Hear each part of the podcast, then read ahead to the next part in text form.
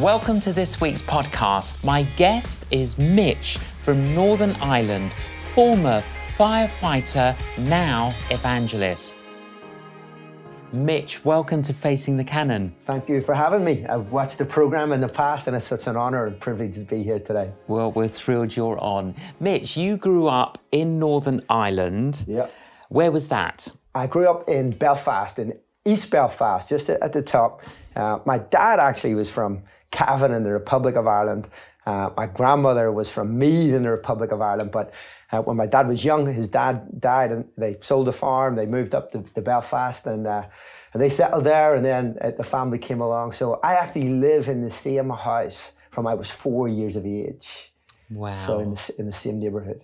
Now, you grew up with the Troubles. I, I mean, the Troubles have been going on for years and years, but what was it like for you growing up Yeah. amidst all of that? Yeah, well, so I mean, the Troubles uh, really started officially, I guess, 68, 69. I was born in 1973, which was really the height of the Troubles. I think that year, about 300 people lost their lives. So over the whole period of the Troubles, when people forget, it was over three and a half thousand people died, and half of them were civilians. Who, who weren't involved, you know, either in paramilitary activity or were involved in, uh, you know, the police or the armed forces. So it was a difficult time, and and Northern Ireland back then was very divided, very divided, in the sense that the neighbourhood that I grew up in was a predominantly Protestant neighbourhood. Uh, you, you know, everything was red, white, and blue. The teams that you supported, um, the school that you went to was an all Protestant school. Uh, you went to church, and we grew up in a Presbyterian church because, well, that gave you your identity. So people went to church not because, not so much because they had a deep faith, but because it gave them their identity. When you were 13, Mitch, your father passed away. How did that affect you and the family? Yeah, well, you know, mom, mom was left with uh, with three teenage boys. I mean, I, I think when you have a trauma like that, you always have a, a, a scar from it, and and you walk through that. And and at thirteen, you know, my older brothers, teenagers, I'd seen my dad not just be a dad to them, but become a friend. Uh, and I was looking forward to those teenage years with dad. And just before Christmas, he was fairly fit. Uh, he, he actually broke his toe. He went to get it checked out, and they discovered he had uh, cancer of the bone marrow. And that Christmas was just felt a bit strange, but we all thought that was going to be good. Um, and then in January, I remember being in school, double period of maths, you know, and uh, you could you could pick any excuse to get out of that except except this one, you know, when the principal comes in and says says your, your dad's not good, and um, we went to the hospital, and and then I went home, and I remember the house full of relatives, and you know I was religious then, so I had an idea of God, but I didn't understand. It was almost like this sort of barter economy you had with God, where if if we go to church on a Sunday and teach the kids the Lord's Prayer, then you kind of leave us alone the rest of the week. So I remember going down to the, the bottom of the kitchen, we had a little dartboard, and I struck a deal with God. If I hit the bullseye, you'll let my dad live. And uh, I threw darts till my arm was sore, and I, never hit the bullseye, you know. And then six o'clock in the morning, you know, my older brother, you know, wakes me up, tell me my dad's dead, and uh, they were tough, tough days. Um, and I guess into my teenage years, I checked out of church. I was, you know, rebellious, and I remember, you know, my older brother used used to say, "You got a chip on your shoulder," you know, and I would rage with anger, you know. I, but I did have a chip on my shoulder, you know. I wanted to say to him, you know, I miss my dad. I missed the feeling of a stubble on my cheek. I, I missed the laughs. I missed the. I I maybe, you know, I missed the bullseye. Maybe it was my fault, you know. That was. That was what religion did for me, you know, and uh, so it was a tough time. eh, But it wasn't tough for Dad. His death wasn't long and drawn out, but it was, it was tough for us as a family. as a family. So um, you mentioned faith, but when when did faith become a reality for you? So my bro, my the middle brother. Um, so I was the baby. Um, so the middle brother, he was a Christian, and I respected that. And he went. He played professional football, and he he actually played in, in Ipswich for for a period of time. And he came back, and he was given his testimony. And at the same time, I had a friend who became a Christian, and they had invited me to church. So I went to their church. I didn't really enjoy it, but I was searching. I say to people, I wasn't I wasn't miserable. I was very happy. as a non-Christian, I was very happy, but I wasn't complete. There was there was something missing. And I, I remember meeting with those young people and sensing they had something I didn't have. Went to this service where my brother was giving his testimony. An evangelist called Roger Carswell was speaking. And that night, I think more through the testimony than anything, it just it just connected. It made sense. Um, and so I took a little booklet called The Journey into Life by Norman Warren. And in the quietness of my own bedroom, 19 years of age, I, uh, I prayed a prayer, invited Jesus to come into my life. Uh, the next day, I plucked up the courage to tell someone. And then the next day, someone else. And well, know, 30 years later, that, that's what I do. oh, oh, that reminded me, um, I was given the same booklet, actually, Mitch, by our mutual friend Andy Economides. And on the 9th of February 1975, I read the booklet. Wow. And uh, it has that picture of Revelation 3.20. Jesus stands at the door and knocks. That's right. Yeah, and I too opened that door. And it's as simple as that. But it obviously transformed you. It did. I mean, it, I would say, you know, and that night when I prayed the prayer, it wasn't like all of a sudden, you know, lights come on and the angels started to sing. I, I, you know, the Bible says this. It says, if you believe in your heart if you believe in your heart that God raised Jesus from the dead and you confess with your lips that Jesus is Lord, then you shall be saved. And I, that night, you know, I believed, but there's something happens in the next couple of days when you tell someone, it almost feels like you, you put the jacket on, you, you belong to something. And that was the, the kind of crossover moment for me. And then about six weeks after uh, becoming a Christian, I was asked to give my story, my testimony in a youth fellowship. And before, like I, I, wasn't well educated. I was unemployed at the time. I wasn't well educated through school.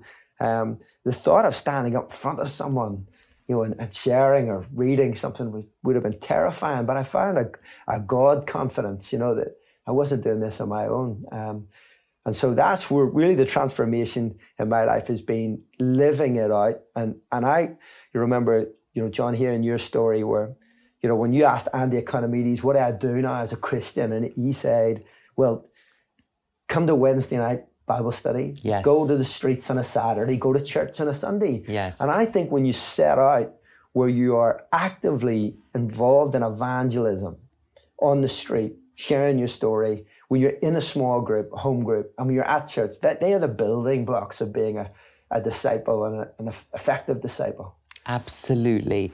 Now, you ended up becoming a firefighter. What led you into that? Well, if truth be told, you know, when I was younger, I didn't have a dream of being a firefighter. Um, I was unemployed. I remember, like, I just felt like if I'm a Christian, I should work. I shouldn't be unemployed. I should, I should work.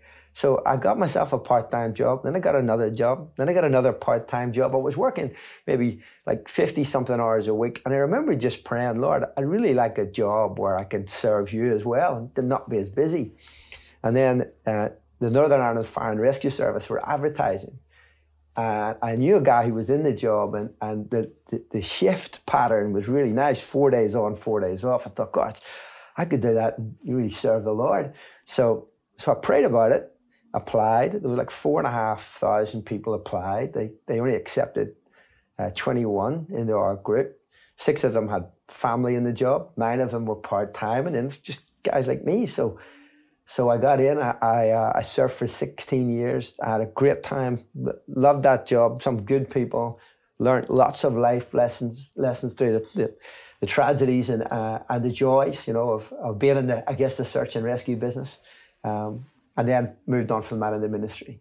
Uh, as you said, tragedies and joys. Uh, do you have a memorable memory of a joy? Oh, well, the, I remember one night we got a fire call at the bottom of uh, the Ligoniel Road, and we pulled up in the fire engine, and there was three little children, just their heads out the sash window with black, black smoke, thick black smoke, and these three little heads. And uh, I remember like the team was so quick in putting the ladder up, and I wasn't long in, you know. And we put the ladder up, and and uh, Fergal when I mean I don't even think the ladder hit the window ledge, and Fergal was already up the ladder, and he just lifted. He was a big, strong guy, just lifting those kids. And then I was at the foot of the ladder, and then when it was covered, I ran in with a station officer, and we found the dad unconscious downstairs, and we got him out. The mum got out the back, so you know inside you know, 10 minutes, five minutes, you know, a whole, whole family was, was rescued. But five minutes later, the story would have been so much different, you know. So those are the moments you step back and, and all your training just, just kicks into place. You know, you, you know exactly what you got to do in that time. So they, they were they were precious times to celebrate. You know? Absolutely. How how did you cope uh, as a Christian when you faced tragedy in your work? Well, that, that became a great strength for me, but it also became a, a great strength for others uh, at times where, um, where non Christians on the watch would have probed me about my faith and how I cope with that. There was one particular road traffic accident where two teenagers uh, lost their lives, and it, it, was it was it was pretty bad, and uh, everybody was traumatized by that. And one particular guy who happened to be an officer wasn't a Christian. He spoke to me afterwards and said, I, I, I just need to speak to you more about your faith. So, um, so Paul was his name, and we had a conversation. And then when my book came out, I included that story in my book. So he read the book. And then I was doing uh, some uh, messages at his church, at a cafe church. When I say his church, it was his mum's church. And he started coming to the cafe church. And then he went to Alpha. And then he came to Faith through Alpha. And so today he's actually leading worship in his church and he runs the cafe church. So out of the tragedy of that road traffic accident, and we see this through scripture and through people's lives, even in the brokenness, you know, God wastes nothing. All the broken pieces, he uses them for his glory. So that, that was a really nice story of how he came to faith and still growing in his faith today. Absolutely. And the, and obviously they all knew that you were a Christian. Yeah. Yeah. They did. And and made the kind of the distinction between religious and Christian. Well, I hope so. yes. That that was always the hope. You were trying to live it out. And it was we we had an organization in the fire service called Firefighters for Christ. And we would have gathered monthly for breakfast. Um, and that was another space where people could, you know, put prayer requests in. Um, and I, even at fire calls, I remember one particular fire call, a, a gentleman, elderly gentleman, shuffled into where our our fire boots were all gathered in a circle, and he started to give out tracts. And uh, he said, "Is anyone a Christian here?" And I said, "Well, I am. What's this?" And he started to tell his story. He couldn't read or write, and his his wife typed his tracts out. And every sun, Saturday, he went out with his bus pass into different neighborhoods and and gave a story out. And I asked him, "Did it work?" And he told me the story of a, he went to Scotland one time to Glasgow, and he went into a pub and he, it was raining, and he gave out his tracks and he was chased out because the, the landlord wouldn't let him do that. And, and four weeks later, true story, he was on the main street, Royal Avenue in Belfast, when this man walked up to him and said, uh, You wouldn't know me, but I was in a pub in Scotland and you gave out your story.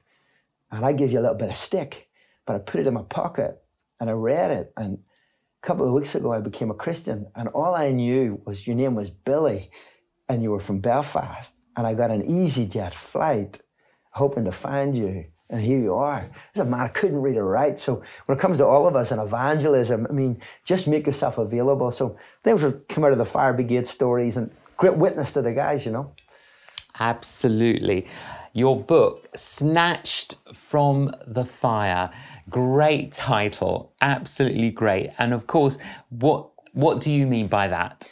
Well, obviously, it comes from that scripture in Jude, you know, where snatch others from the fire and save them. And that's what Christ done for me. Uh, and obviously, it's a little play on the words of this, the sense that I was a firefighter. And I was in the fire service when I wrote that book. And my, my heart's desire at the time was to, to write a book that, that men could pick up and read easily. And that's not, men generally, uh, generally aren't good readers. So I wanted short uh, chapters that would be catchy, some humor, nostalgia, sort of thought provoking chat. And it's to this day, you know, I did, I did an outreach last week in Portadown, and there was one lady came to me and said, you know, her husband's not a Christian, but she got a copy of my book. She took it home. He read the whole book in four hours in a Saturday afternoon. So it is the kind of book that where men can pick it up and read it easily. And it's, it's my story, but it's not just my story. It's God's story mixed in with that, you know. So uh, hopefully, you know, it's of use for some people. But, but obviously, you having been a fireman for 16 years, snatched from the fire, it, it, it means a lot more, doesn't it? Oh, it does for sure. I mean, for it's, sure. It's about having that personal relationship with Jesus is the most important thing. You know, anybody who's watching, and maybe you're religious or maybe you're a skeptic. You know, I'm a, I'm a Christian 30 years. It's the best decision you'll ever make. And, and he gave me that missing piece right from the start, but he gave me much more than that.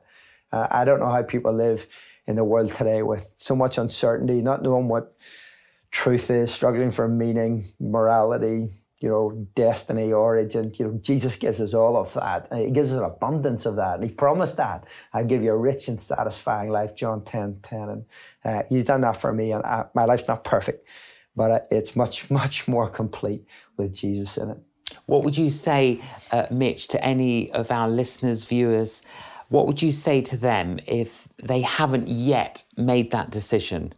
Well, you know, I, have been involved in evangelism really from from my, I started as a Christian. I, I, work in a ministry called Crown Jesus, and in our ministry we try to communicate the good communicate the good news to all kinds of people because it is for everyone that no one will be left out. So in our team we've we work with children, we work with young people, we work with addicts, we work with elderly. We're trying to reach all kinds of people because when when God declared that He loved the world, uh, He did mean just a little bit he means everybody, and that includes people people like you. And no matter what journey you've been on in life, whether you're from another faith or no faith, whether you're coming to this as an atheist and a skeptic, uh, God's love doesn't go up and down like an elevator. For God so loved the whole world that He gave, and that verse in the King James is is 25 words long, and the center word is Son. It's Jesus. The first part is what God has done for us. For God so loved the world that He gave his son. And the second part is what we must do, that whosoever believes, that Greek word there, pisteuo, means to put your trust in.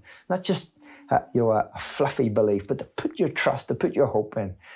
So for God so loved the world that he gave his son Jesus, that whosoever believes in him and puts their trust in him will have everlasting life. But, you know, I heard, I think it was Steve Gaukroger many years ago said, Christianity isn't just a pie in the sky when you die. It's a steak on the plate while you wait.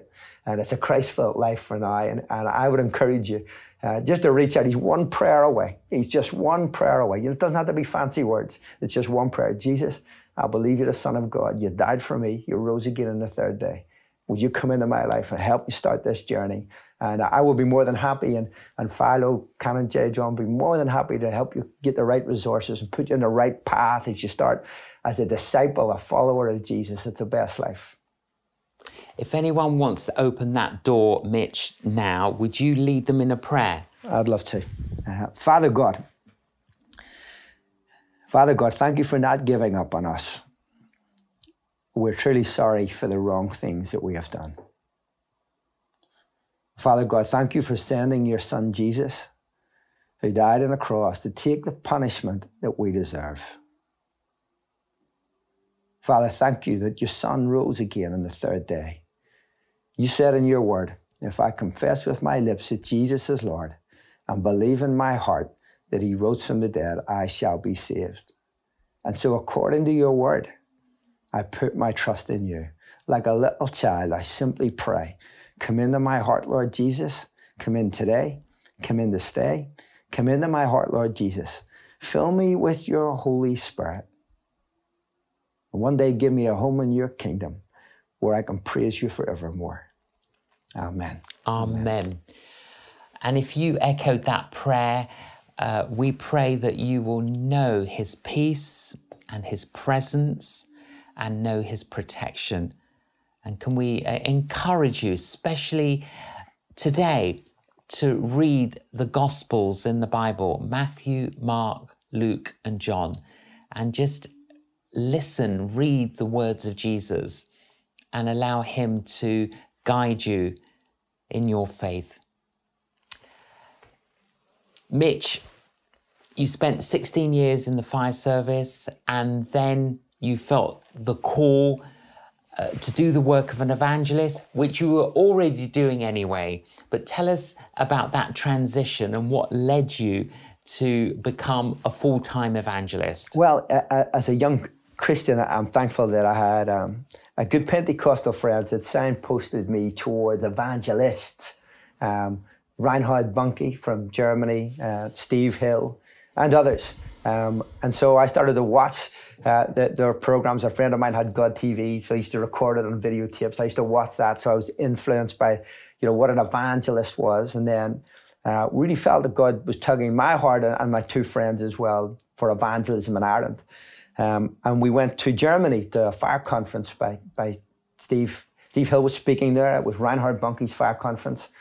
And on Pentecost Sunday, 1999, he laid hands on us and uh, commissioned us to Ireland. And I cried like a baby at the back of uh, back of that hall. I knew my life would never be the same. And so we started Crown Jesus Ministry, small big beginnings, just trying to, to figure that out. And we're thankful that we've had good counsel, people like yourself who've invested into us, supported us, to give us wisdom.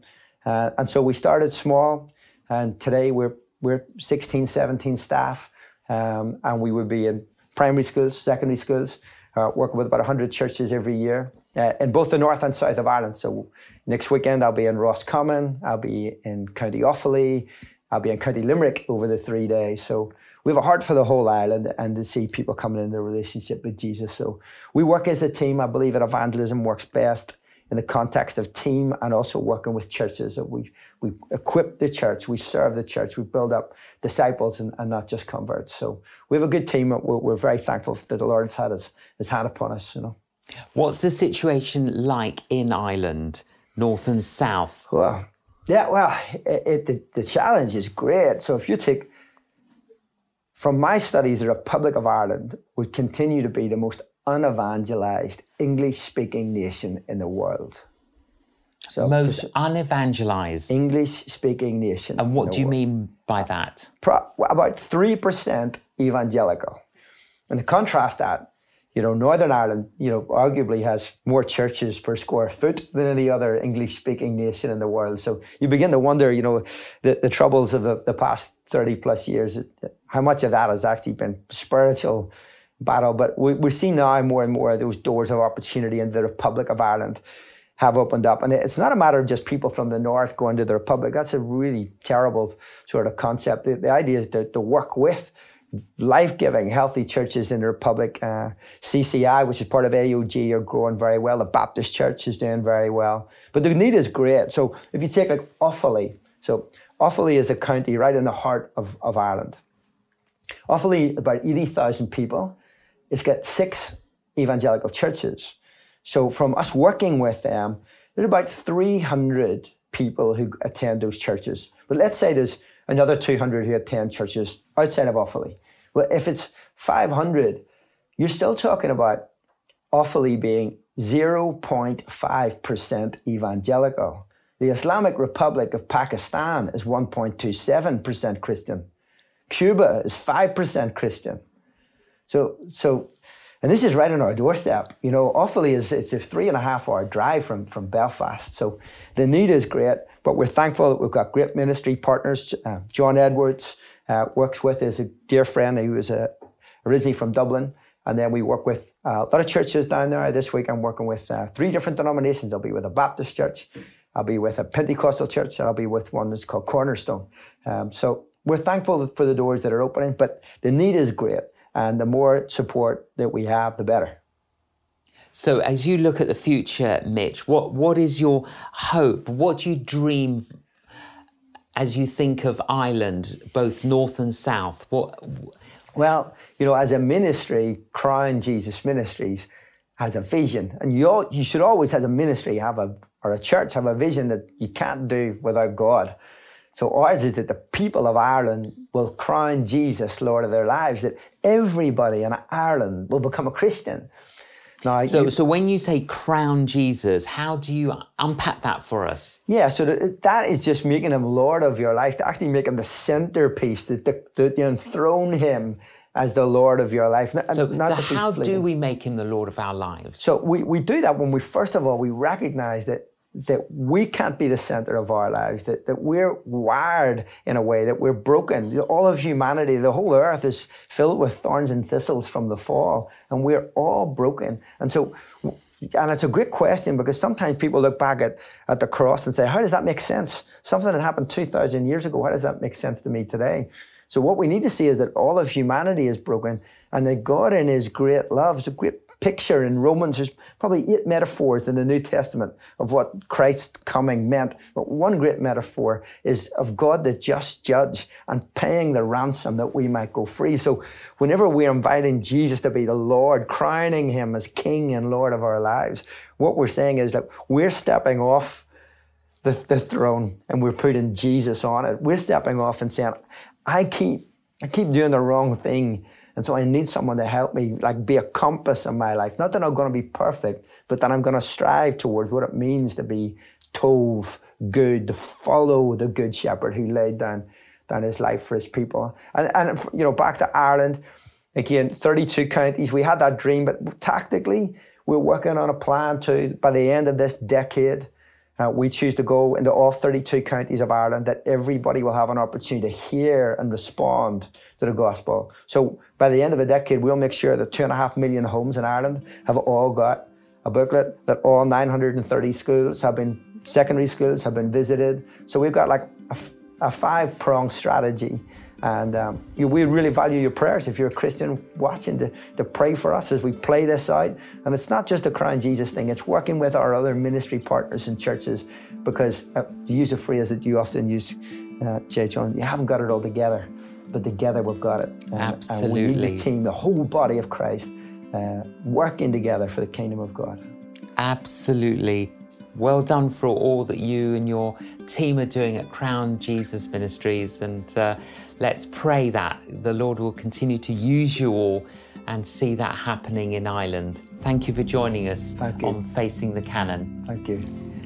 I really hope that you've uh, enjoyed that story and a bit of Mitch's story. We're trying to tell stories about what God is doing in people's lives uh, and in the countries that they live in. Thank you so much for joining us. Please join us again.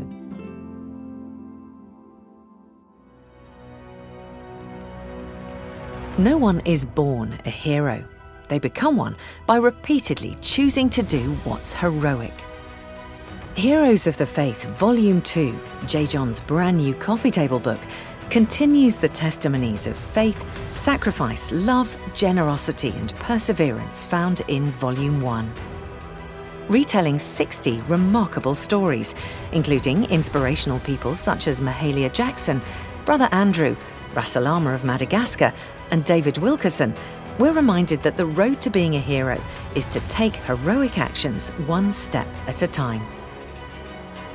Heroes of the Faith, Volume 2, available now from jjohn.com and other bookshops.